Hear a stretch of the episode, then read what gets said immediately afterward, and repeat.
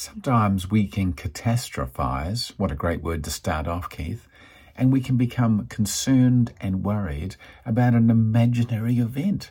Think about that. Many of the things that you've imagined would happen incorrectly or wrongly in your life and you became anxious about it never actually came true. So you became anxious and you damaged yourself physically, mentally, and emotionally about something that was never there. We had this imagination. We created this event. What if, gee, look what I've done. Imagine if this happens and then that and then that and then that and then that. And we worry about it and we actually become truly worried, truly anxious, not imaginary worried.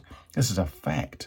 So we take something that's imaginary, we turn it into something that's real, and it actually damages us. It hurts us. It sits inside of us, this imaginary thing that might happen. And typically it doesn't. At all. Wouldn't it be great just not to imagine all these things so much? Just to think, wait a second, wait, to stop yourself. Wait a minute, I am concerned, worried, and anxious about something that I have made up myself. I've created this imaginary thing out there and I'm concerned that it might happen. Well, it hasn't, has it? It hasn't happened and probably won't. I think they say over 90% of the things we imagine will happen or worry about never take place. So, next time you'll find yourself spinning down that circle of, gee, what if, and oh my goodness, and oh my goodness me, think, wait a minute, wait a minute.